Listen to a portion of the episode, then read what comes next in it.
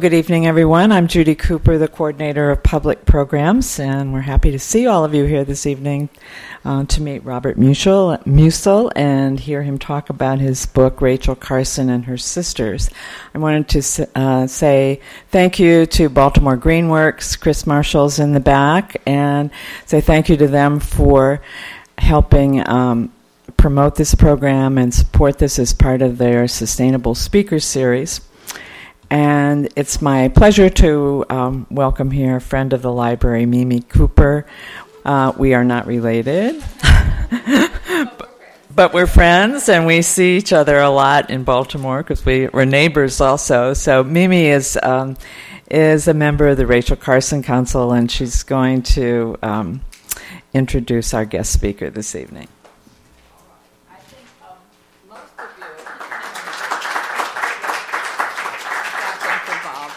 Most of you have seen this, haven't you? So you know that Bob's a teacher, writer, compassionate person, physicians for social responsibility. And it's been six months, Bob, since we've met, and you were speaking at the Johns Hopkins School of Public Health. That was a fun, fun time. And so I've really been looking forward to this evening. Uh, I think you're a wonderful speaker, and I think this book is uh, really very special. And uh, it has some Baltimore ties. Anna Bacher, Baltimorean, is one of the sisters. And I told Bob I wasn't going to go through much big introduction, but you see before you a whole lot of people who are really, I think, sisters and brothers of Rachel. That's it. Oh, as they say, never follow Mimi Cooper. I, We're done. Thank you. Uh, it's wonderful to be here. I was thinking about Rachel Carson on the way over here because a few of you may have heard I was stuck in traffic for about an hour and a half coming from Washington. And you should know that Rachel Carson commuted all over Baltimore by bus for three different jobs while trying to get her P H D. Imagine the leading environmentalist and writer of our time stuck on the bus. Uh, going around trying to get done. She was not driving.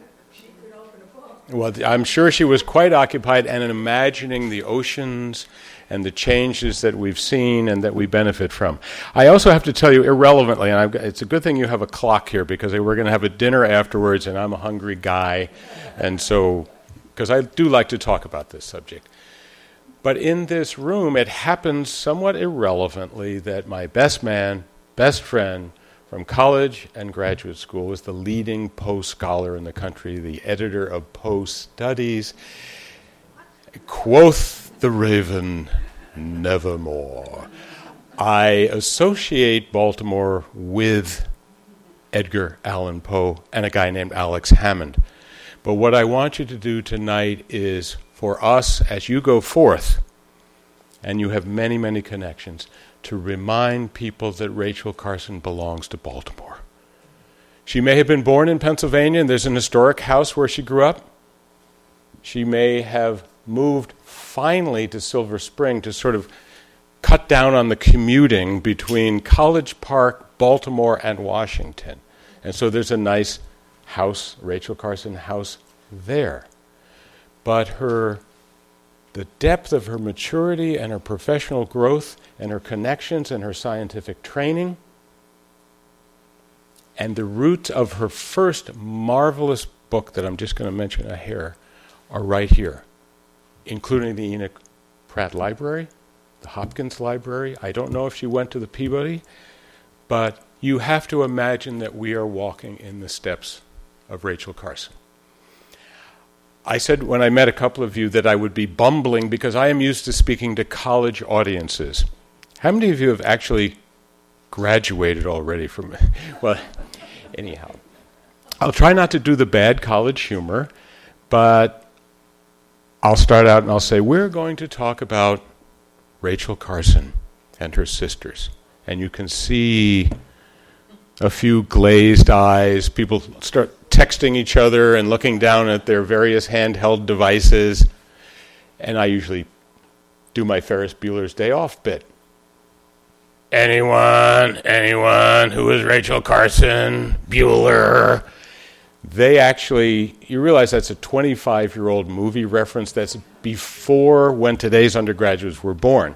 But it is such a classic that they all start to go, oh, oh, oh. And then the better students, a guy in the back, will say, ah, environmentalist? Some, someone else will say, birds? Birds. No, and then someone will say, oh, oh, I, I say, oh, you better be careful, you know. And they say, that book, that book. And I say, yes, that book, yes. Silent Spring. I say, oh, what was it about? Hmm, the environment, I don't know. Occasionally a really good student will say, the robins. Now, not to make fun of this, um, they quickly, when they discover more about Rachel, and there are some in environmental studies and others who do know about her, they are amazed and captivated and moved and want to be inspired that there was someone so solid, so visionary, that you can read her graduation speeches today and they speak to the young people of this country, because things have improved in some ways, but as you know, we still face a tremendous struggle on the environment. And so I am very, very thrilled to be here with an expert audience. So if you can ask me tough questions later. Now, I did want to, um, the reason I wrote this book, uh, I should say, people say, so why did you write the book, Bob? I said, hmm. I wanted, I think we have to evacuate the building. All right, ig- ignore all that, I'm sorry. Now we're going to get serious. The reason I wrote the book, and I'm waving it around not to make sure that you buy copies that are for sale and I will sign outside with a new paperback edition, but rather to focus on the picture of Rachel Carson herself. Uh, while I'm still warming up and we have plenty of time, where is Rachel sitting? Oh, you knew the answer. Yes, no, that's right, absolutely right. She's sitting on Hawk Mountain. I picked this photo. It's actually how I became involved with the Rachel Carson Council. It is owned by the Rachel Carson Council.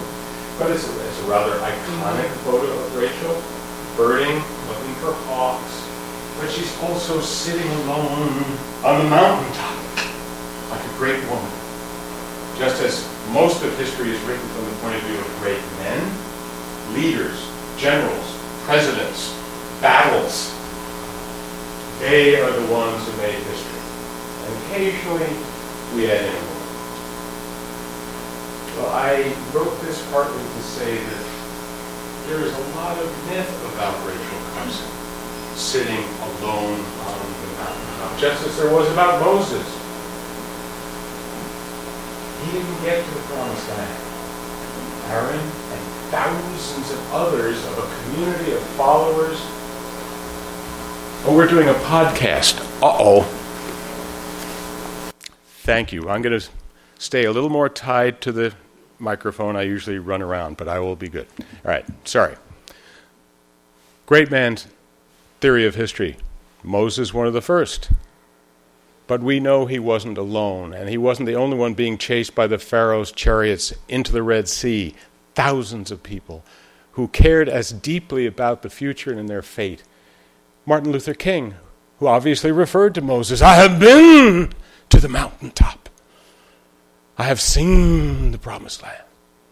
I may not get there with you. And he didn't. But you all know, because you're more than college students, that Martin was not alone, that there was a huge civil rights movement, people that are unheard of who risked their lives, who marched, who bled, who were shot, in addition to Martin Luther King. And so I wanted to indicate that Rachel Carson is not a single person with a single book who changed all of history. Part of the myth of that comes from the way Rachel was welcomed when Silent Spring did come out in nineteen sixty-two. None of you are old to remember, old enough to remember when it did come out, but I can tell you that it had special editions. It was a Book of the Month Club selection.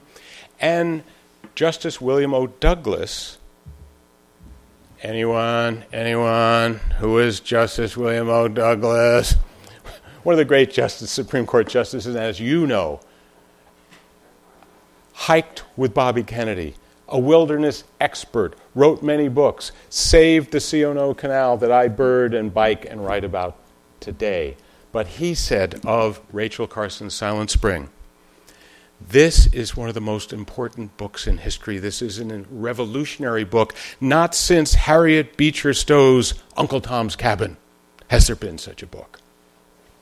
Well, guess what? As soon as Rachel began to testify to the U S Senate, to Senator Abe Ribicoff, they had all heard and read Justice Douglas, and they knew the story of when Harriet Beecher Stowe got to the White House in the Civil War and met Abe Lincoln, and he said, "So you're the little lady that started it all."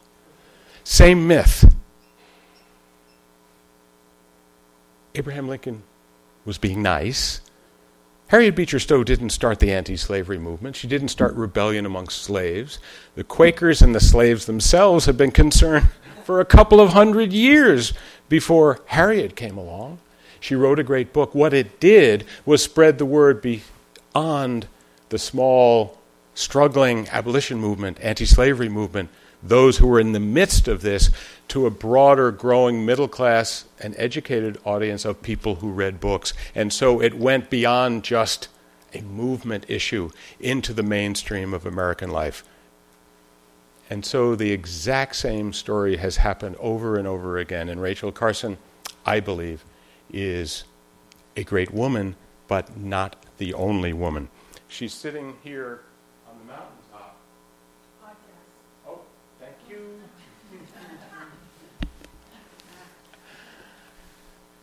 First, I want you to imagine, she's of course not only looking for hawks, she's, in my view with this picture, looking to the future, seeing who will join her, what will come after, worrying about what will happen with D D T and other substances. A tremendous vision for what things will be like. But she's sitting, as Isaac Newton said, on the shoulders of giants. She was well aware that there were women for a hundred years who preceded her as leading naturalists, writers, advocates, ornithologists, the Rachel Carsons of their day. The first one, without Ferris Bueller, I'm sure you know.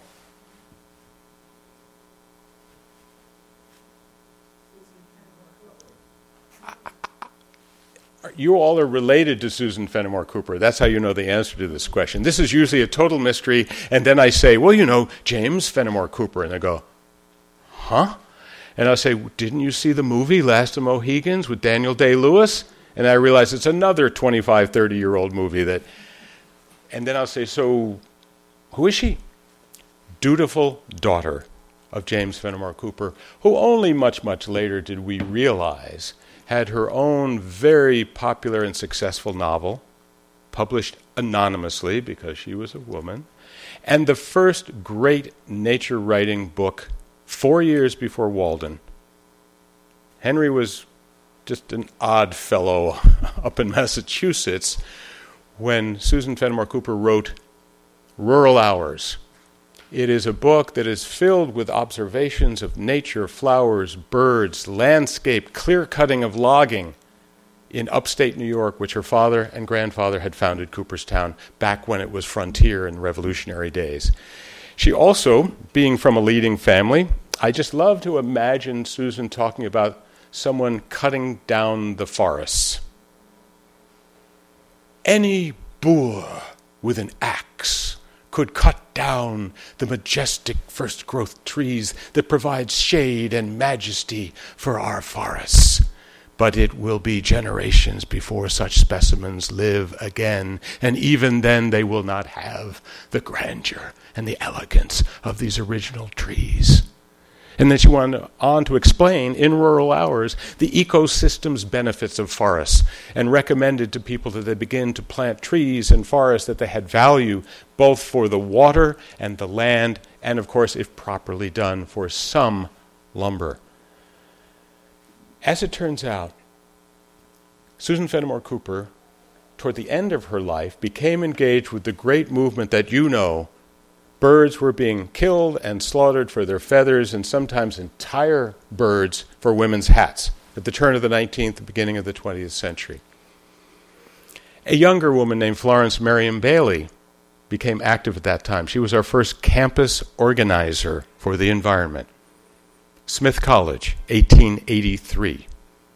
Florence Merriam Bailey started the first college Audubon Society. She brought up the great writer John Burroughs to Smith, organized when it was much, much smaller, seventy-five Smithies to head out to Mount Tom with the great man John Burroughs, and then wrote her senior thesis on the destruction of birds, and then began to work for the Audubon Society and passed ten thousand petitions, signed up seventy-five chapters, and ultimately came to Washington and wrote the most famous Rachel Carson books of the time, Florence Merriam Bailey. That includes the first book that got us all birding, and it got Rachel to use binoculars. I recommend you, if you haunt old bookshops or perhaps in the library, Birds Through an Opera Glass, eighteen eighty-nine, by Florence Merriam Bailey. Her brother, Hart, was the head of the U S Biological Survey. They were close to Teddy Roosevelt. Hart shot and stuffed his specimens. When they were kids, Florence was horrified, and so she would go out into the yard with seed and begin to make friends with the birds and look at them in the hand live, and then to write about them. She finally won the Brewster Medal, was a leading ornithologist around the country, and wrote one of the two first usable field guides for the birds. Not Roger Tory Peterson, a friend of Rachel Carson, and not Frank Chapman, who wrote the Eastern Guide to the Birds before Roger Tory Peterson, but Florence Merriam Bailey's Western Guide to the Birds. She went on to lobby with Hart and work with Teddy. They all were members of the Audubon Naturalist Society, still there in Washington. It was called the D C Bird Club. And, as it turns out, nearly two generations Rachel Carson became a board member of the Audubon Naturalist Society, where Florence Merriam Bailey held on until she was eighty-eight, a revered figure.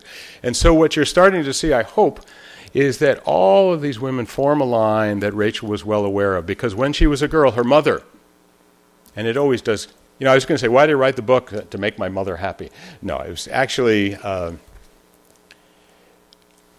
Rachel's mom, Maria McLean Carson, was a highly educated woman for her day. Her father was a learned Presbyterian minister. She, Maria, Rachel's mom, went to the Washington Female Seminary because women couldn't have colleges. It was on the same campus and adjacent to Washington College for men, now Washington and Jefferson.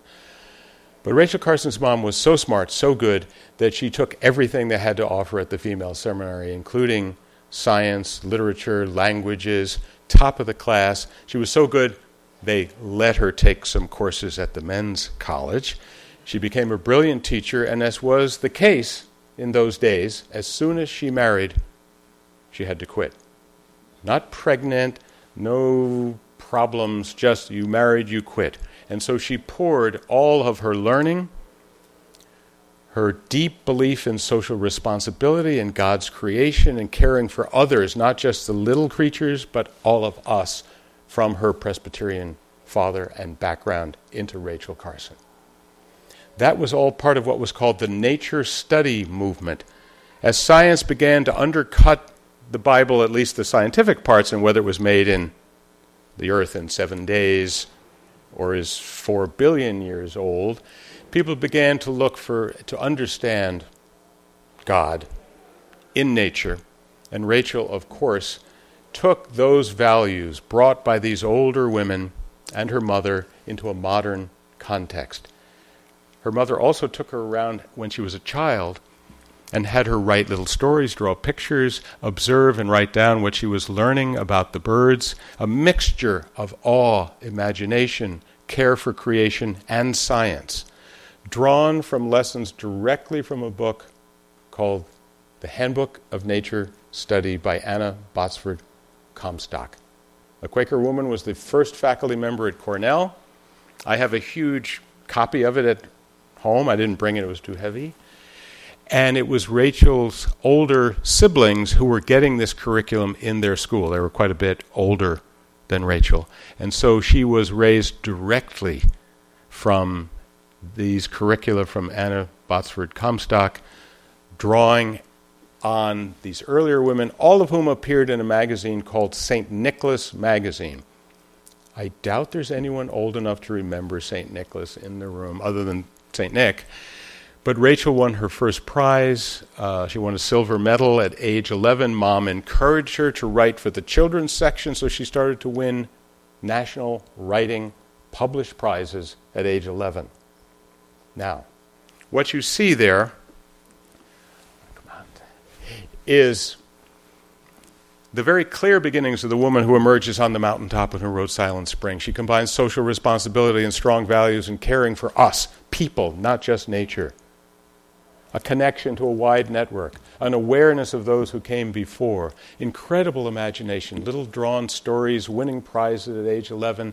She had never seen the sea. She wanted to see and write about the sea when she was young because she read Tennyson's Locksley Hall that called her to the sea in her mind. She had never been there.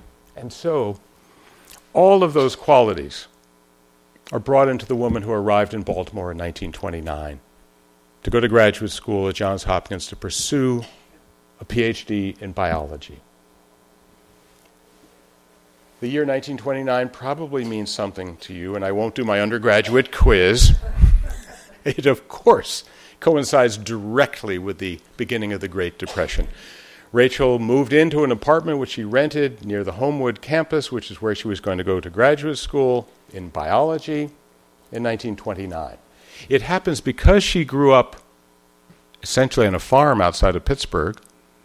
Her mother was widowed, and there, uh, excuse me, that's a little later, but they had the father, uh, Robert, occasionally sold insurance, didn't make much money, was not much of a provider. And so Rachel arrived quite poor with a scholarship, a fellowship to Hopkins that was never enough. And so she started part-time work im- immediately, rented a place in Stemmer's Run, northeast of here, not far, so her whole family could move in.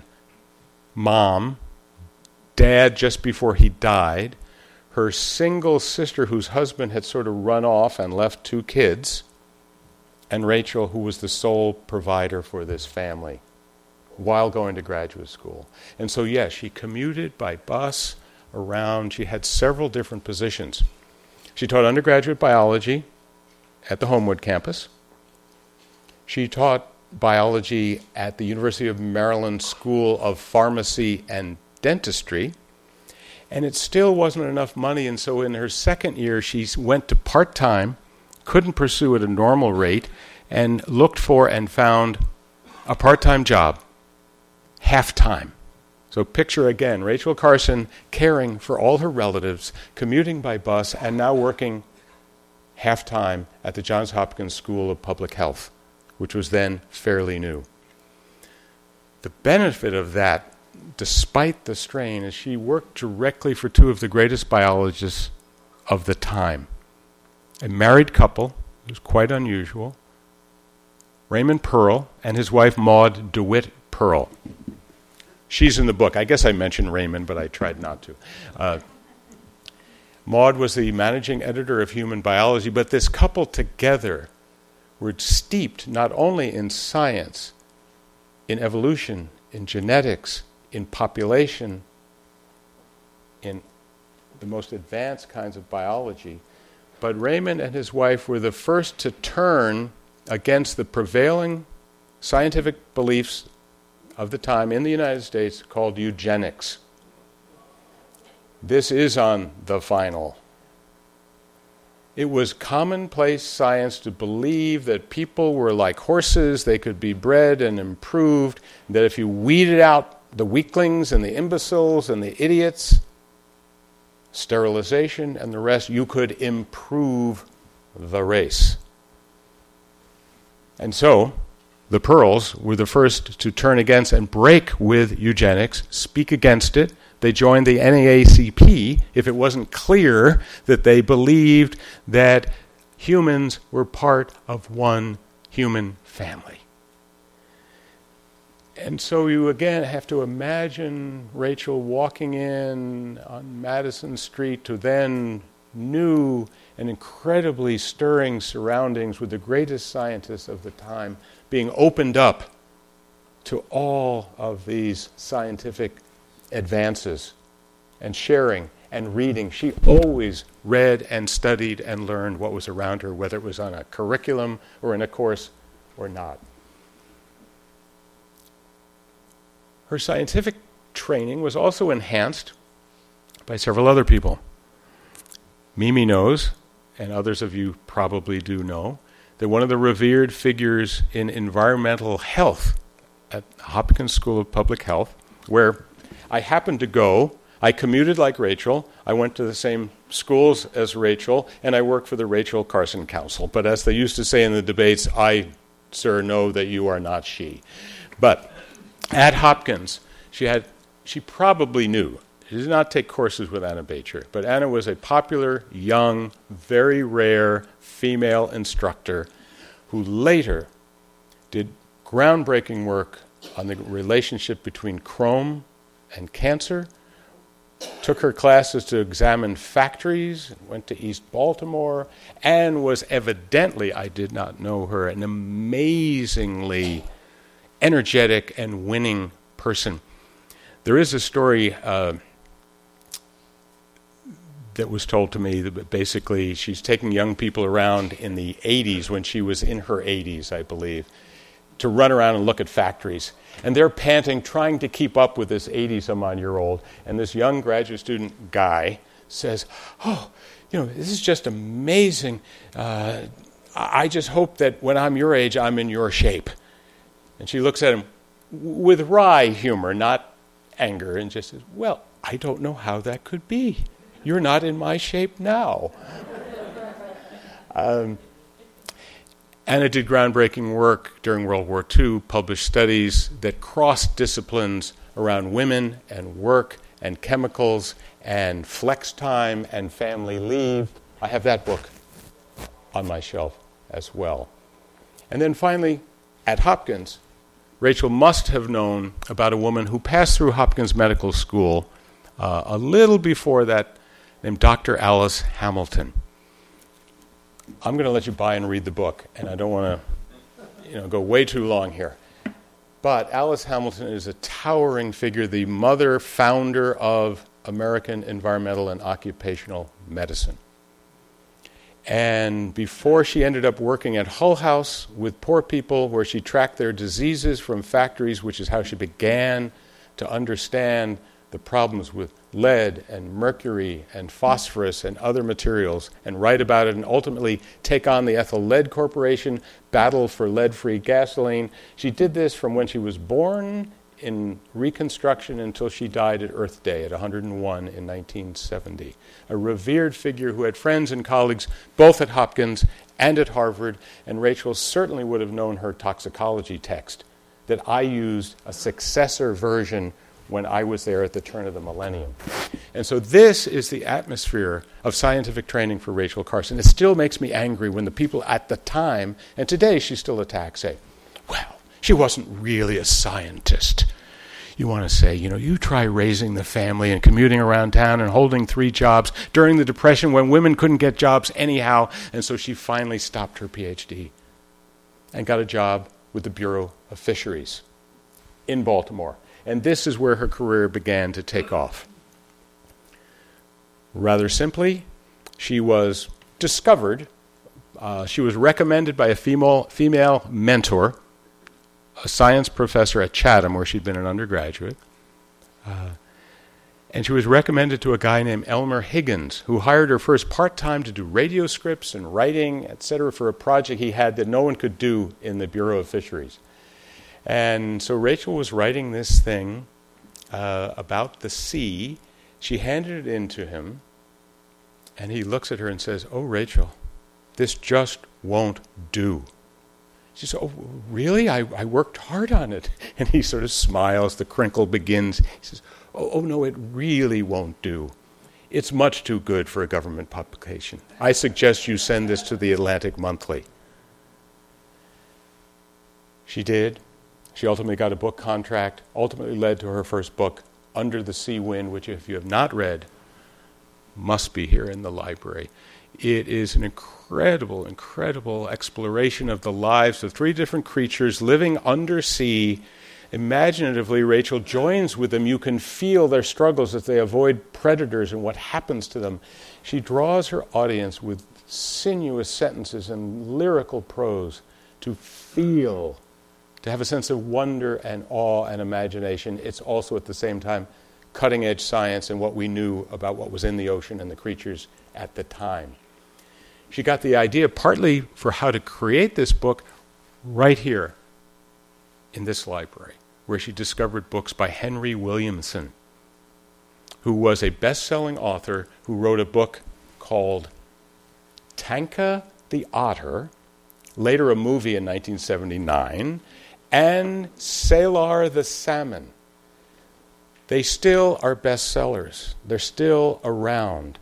The prose was so amazing, and the story anthropomorphized, which scientists aren't supposed to do, of following these creatures as they struggle for life and live.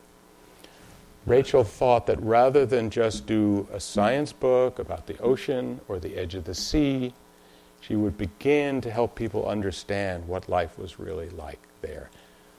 That inspiration also happened in Baltimore.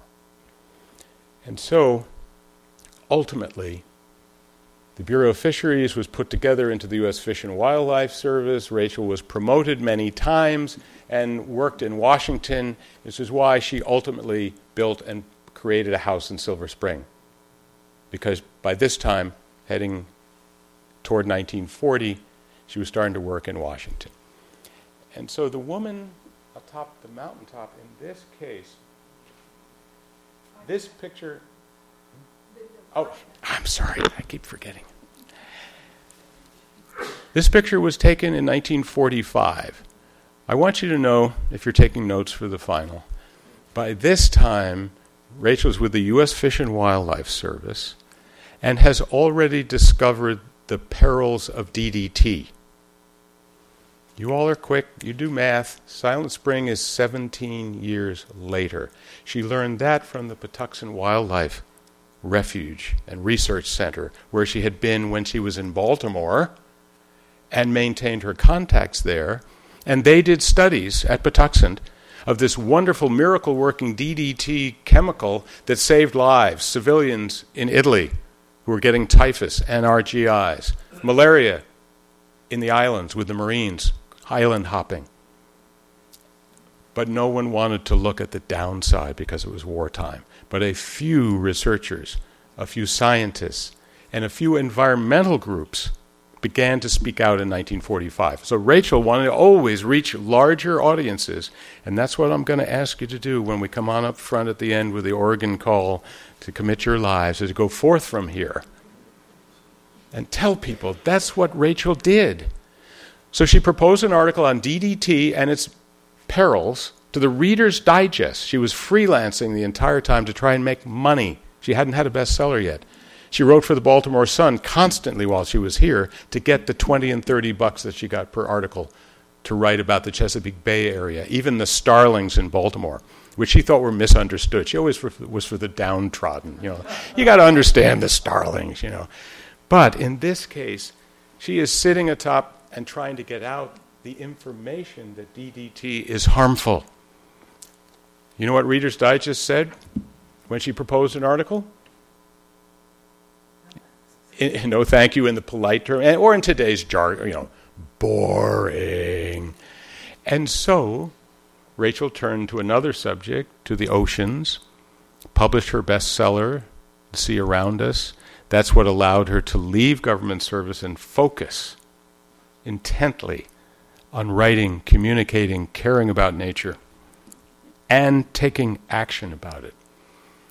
And so as we work to a close with Edgar Allan Poe looking down on us and Rachel Carson sitting on the mountaintop, I hope you will take away the notion, the understanding that Rachel Carson is unique. She is a great woman, but she's not alone. She sits on the shoulders of giants. She's been trained and tutored and led by her mother and others. She has a strong sense of social responsibility from that Presbyterian background. She cares about others, people, not just birds. That's what Silent Spring is about. It's a book about the effects of D D T on humans. It starts with the birds, but it moves to us. And finally, she combines that with this incredible sense of awe and imagination. She seriously believed that science, without feeling, without values, would be dangerous. It's why she quoted Albert Schweitzer in her epigraph to Silent Spring, that we possibly faced our destruction. She admired this great man. Again, I'm not, you don't have to tell you who he is, who in my day we made fun he wouldn't step on a bug uh, with his clinic over in Africa, winning the Nobel Peace Prize in nineteen fifty-two for calling for an end to nu- open-air nuclear testing, which Rachel Carson also cared about. She constantly took the materials of science, the best cutting-edge science available, often from Baltimore, combined it with her own sense of duty, the responsibility to speak out, and then wrote the most imaginative, compelling books and articles so that people would want to share it, but not just read, but take action. And so I am quite convinced that the legacy of Rachel Carson is not just a book. She would have admired, probably read many of the books behind me. She loved books. But she would have understood, I think, like the Enoch Pratt Library, that libraries represent a community, that they exist in neighborhoods, that they have programs, that they have live speakers, a living series. That is why Rachel Carson, when dying of breast cancer, while writing Silent Spring, while caring for her adopted, orphaned, five-year-old grandnephew, Roger, who's chairman of my board. Incredible. That is why she turned to her friends. Imagine yourself. Marie Rodell, Erskine Barnes, Shirley Briggs. I want an organization to go on, to carry my work forward before I die. And so, those people, again, mostly women, look back for the last time in the cover on the book. Was Rachel Carson alone on the mountaintop? No. This picture was taken by her close friend and colleague, Shirley Briggs. They worked together in nineteen forty-five. They loved to go birding. Hawk Mountain was a special treat. They cared about pesticides. And after Rachel died, and the Rachel Carson Council began, Shirley and others carried on this tradition. They fought against D D T. They had it banned. They helped to save the eagles and the ospreys. Rachel didn't live to see any of that. She didn't get to the promised land. But her followers did. We stand here tonight as followers, not only of Rachel Carson and Shirley Briggs and Susan Fenimore Cooper and Florence Merriam Bailey and Anna Bacher and Doctor Alice Hamilton, a host of people who surround us and support us and look to us to carry that legacy forward, a living legacy, not a book on a shelf. Not a great woman named schools and postage stamps and historic houses, but a legacy in which she imagined looking into the future that we would be there. It is why I wrote this book. It is why I want to speak about it and why I want to work on behalf of nature and people that Rachel Carson cared so deeply about. I hope you will join me. I know many of you are already on that quest. please let us together carry forward from this moment forth the renewed commitment for the legacy of Rachel Carson and all who went before, and we are those who go after. So thank you for having me share this with your great work, and together we can do great things.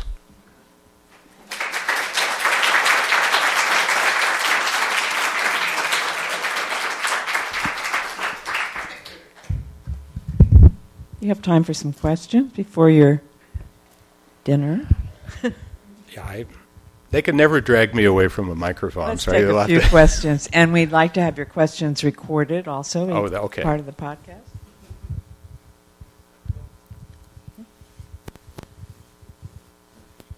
I haven't read the book yet.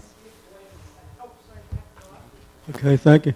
Um, I, I was wondering. Um, Is, is is there anything now, any other chemical that we should be worried about that's as bad as D D T now? That we yes, there are plenty that are as bad or worse. Um, the Rachel Carson Council, and of course with many other good environmental groups that you know about, but actually there are only a few that are really good that focus on toxic chemicals and pesticides and the like. There are some big coalitions. Um, Many of you know just one example. There's something called neonics, neo, uh, nicotinoids, which are sprayed, which harm. I was just looking at the bees and butterflies in my yard on the New England aster that comes out late. Um, but it harms them, but it also harms us. Roundup, used uh, widely, uh, is another. It's, it has glyphosate. Uh, got to work on my chemical names. Um, so there are... are a number of them. The problem is that we continue to manufacture chemicals without sufficient testing, thousands per year. If they are tested, the tests are often done by industry themselves and then looked at by the E P A. And so part of the reason we all are needed, just as Rachel was needed, there was a Department of Agriculture.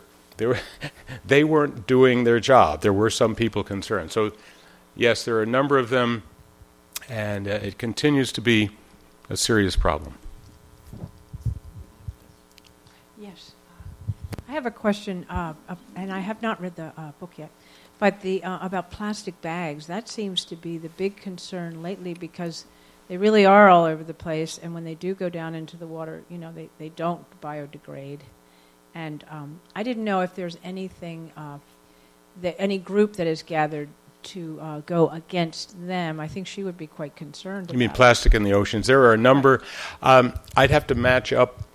Um, I was going to say the Ocean Conservancy. There are groups like Earth Justice and others that focus on a number of these things. Um, Rachel obviously would have been concerned because one of the clear problems is for uh, wildlife in the oceans that get strangled in them or eat them and all those kinds of things. Um, and so having written her first book, imagining the difficulties and anguish of these critters without the plastic in the ocean, she would be deeply concerned. Um, let me just try one little embellishment on that, just so you know. Um, I mentioned briefly that Rachel was concerned about nuclear weapons, nuclear power, and nuclear waste. Um, she was friends and did work during World War Two with one of the great oceanographers who was working for the Navy at the time, a guy named Roger Revelle. And uh, they became friends. He then was chosen to do the biological tests for the first two U S nuclear weapons tests, atomic bombs we called them then, at Bikini Atoll in nineteen forty-six. In Operation Crossroads. We tethered surplus battleships and destroyers out in this atoll in the South Pacific, blew up one atomic bomb from under the water, and dropped another from a B twenty-nine on them. As is typical of atomic tests, there were animals, there were critters, uh, they were measuring what was happening with radiation, with plants and things in the in the oceans around it. Rachel read and edited all of these things that came across her desk from Roger Revelle, and from nineteen forty-six onward was deeply opposed to open-air nuclear testing and later all kinds of testing. Um, she was invited to the Marshall Islands to go with Roger Revelle, and as another footnote, here's your Ferris Bueller. You all remember that Roger Revelle is the guy who taught Al Gore at Harvard about global climate change. Roger Revelle started a project in nineteen fifty-seven. He got the money to help have built a thing atop a volcano in Hawaii, Mauna Loa, that was the first accurate measurements of C O two concentrations ever. He then wrote articles about it. They had a conference where his uh, colleague, uh, Charles Keeling, who actually built or designed the facility, uh, held a conference on the dangers of C O two accumulation. Rachel read the papers. There was a book. Uh, there was a uh, a report put out by the Conservation Federation at the time. This all went to the Kennedy White House, was discussed there, and ultimately that led to the Johnson administration, when Rachel had died of cancer and John Kennedy was assassinated, making the first White House warnings about the dangers of increased C O two and climate change in nineteen sixty-five. But Rachel knew about that as well. And so we, the Rachel Carson Council, have some small projects concerned with nuclear power and wildlife. And when you mentioned this, I was thinking about sea turtles. Problem, plastic in the ocean. There is also a facility in Florida, uh, the Saint Lucie Nuclear Power Plant. Like all power plants, it needs huge intake, vast amounts of water to cool these hot radioactive uh, cores. In this case, it sits on the ocean and sucks in, among other things, in a mile-long intake with billions of gallons, sea turtles. And they are mangled, they're fed through, uh, a number are killed every year. There are larger amounts of less iconic species like grouper. I mean, who cares about grouper? Huge numbers of that. Part of the reason we're focusing on the wildlife is because it's much more difficult to convince people of the dangers of unseen leaks, uh, the danger, potential dangers from nuclear power plants.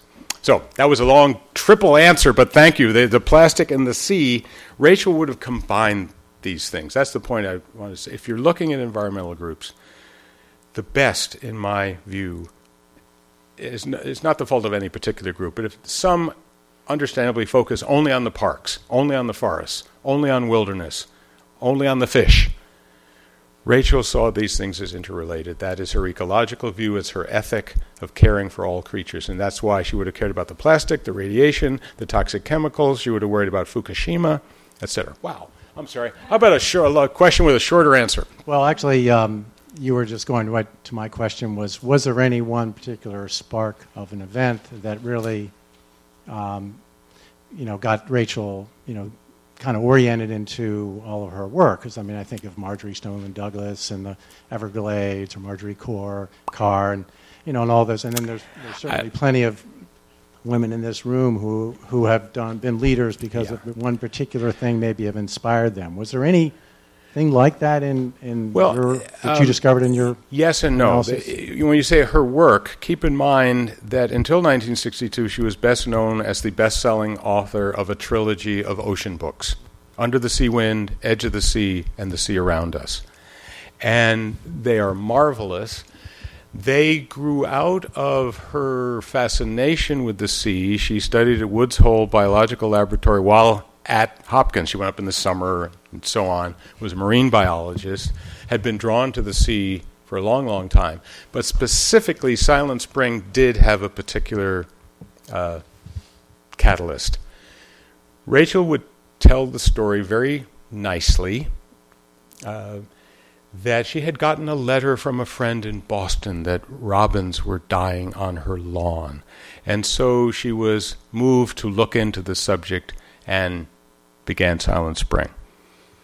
Uh, to be kind to Rachel, this is a story that has uh, about as much relevance as saying that Rosa Parks was just a tired little lady who sat down on the bus in Montgomery and wouldn't get up, leaving out the fact that she had worked with the N double A C P, that her, that E D Nixon was a guy who had planned many of these things. She had studied at the left-wing Highlander school that the John Birch Society was always saying, they're all communists over there. Well, they were pretty advanced. And so with Olga Huckins, happened to be a member of the Audubon Society. She reviewed environmental books. She was a literary editor and a friend of Rachel's, and part of something called the Committee Against Mass Poisoning. She was an activist. But of course, the letter appeared She didn't say, I'm an activist and I'm angry. You know, she said, the robins are dying in my yard, which is, is true. They were all part of a group. One of the women behind Rachel, Marjorie Spock. You will all know that it's not Mister Spock. This is Doctor Benjamin Spock's sister, Marjorie, who brought suit because her estate, which she owned with her committed life partner, another wealthy woman named Polly Richards. They were had alternative lifestyles that included many, many acres of organic gardens in a North Shore estate. D D T planes came and sprayed them anyhow, despite their protests a number of times, as they did frequently on Long Island. I ran behind the trucks on Long Island. You may have seen pictures of Jones Beach and the like. As I like to say to college audiences, you know, if you're going to grow up and pollute and dump chemicals on people, that sort of thing, never, ever pick on rich people. Bad idea. Marjorie lined up all of the people on North Shore Long Island. These were various uh, uh, daughters uh, of the, the Whitney estate is up there, of the Whitneys, uh, Robert Cushman Murphy, a well-known ornithologist, a number of wealthy neighbors, and they brought suit. And that is what put this on the map. That is why people began to take action. And Marjorie was an organizer before social media. She had something, an old thermofax machine. Even I don't know what it is. I never had one. But it evidently is smoky. It's sort of like a fax. but it, And she sent scientific articles, legal research to Rachel and a network around the country. Rachel had many contacts, as I tried to say, but so did Marjorie. And they were all part of this committee against mass poisoning. And the suit in nineteen fifty-seven fifty-eight... is when Rachel started and proposed that we do something and write. She wasn't sure she wanted to do it. She thought about having E B. White do it. Uh, but ultimately people said, you know, Rachel, you're the only one who can really do this and make a mark because you are a beloved best-selling ocean author. Uh, but that's the real catalyst is spraying. That gave rise to the Environmental Defense Fund and other New York groups that became national.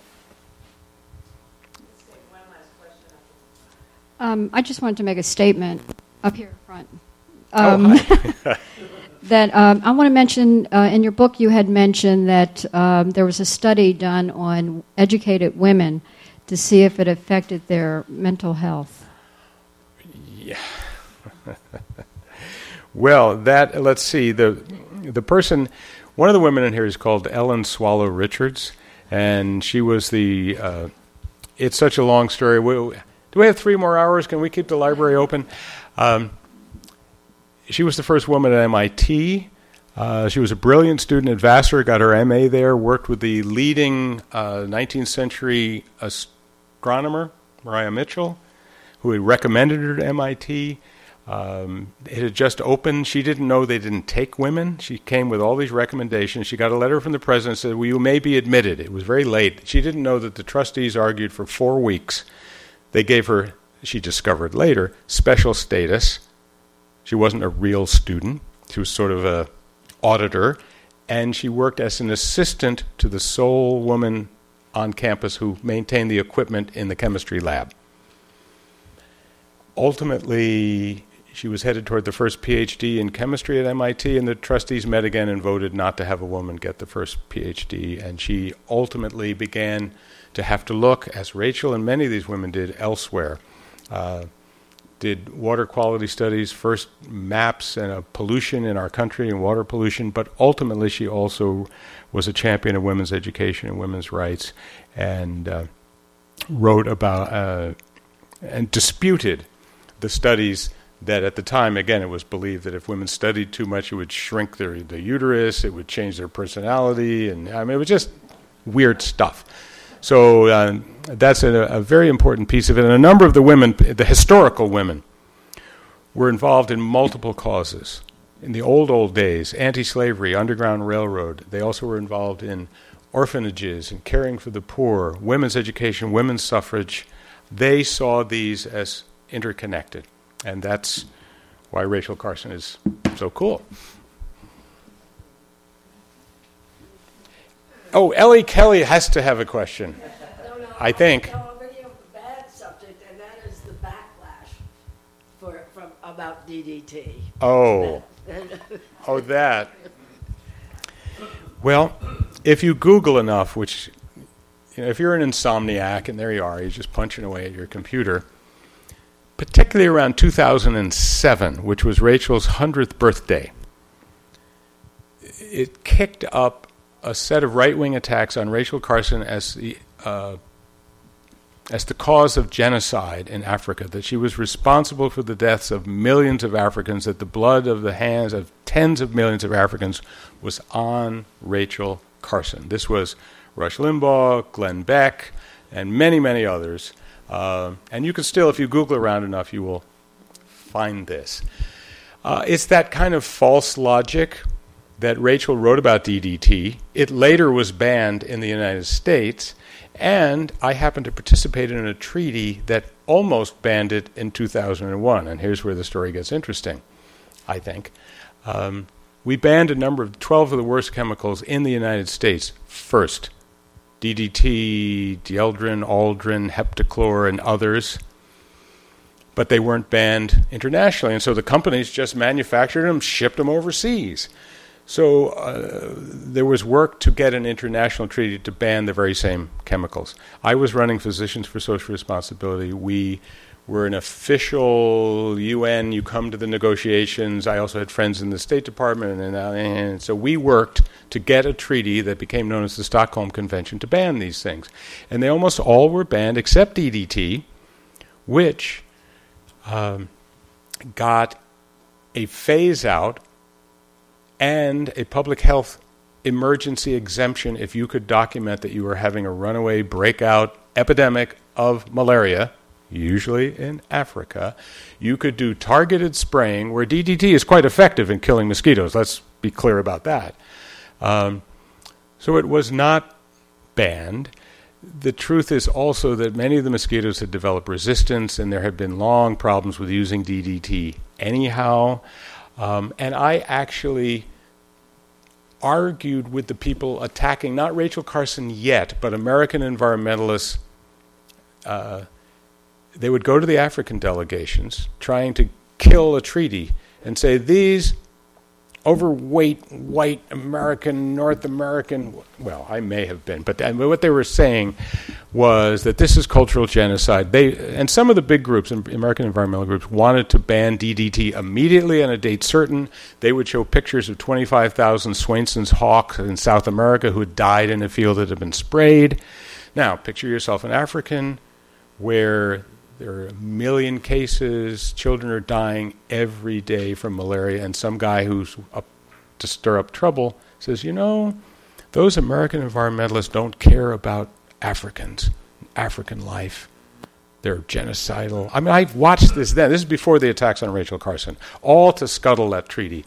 It didn't work. In fact, we worked very hard to make this compromise so that D D T could occasionally be used to save lives. So it's all, that's more than you wanted to know, Ellie, but that's, uh, it's just, it's amazing how people attack the people on the mountaintop. Many are killed, as you know.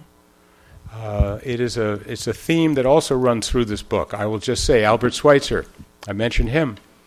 When he gave a speech in nineteen fifty-two, a Nobel Peace Prize, on the radio attacking nuclear weapons tests, they put him under C I A and F B I surveillance in Africa, opened his mail, began a smear campaign against him. When Doctor Ben Spock, who I worked with at S A I N, who was the beloved baby pediatrician with a, you know, sold as much as Rachel Carson, as soon as he spoke out about against the draft, was charged with conspiracy and considered a subversive. The list goes on. They considered Doctor Alice Hamilton a subversive by that time. Well, anyhow, she was worried about Sacco and Vanzetti back in, uh, back in World War One days. Um, but that is the risk that many of these people uh, face and pay and often are willing to. But we can't let that go on.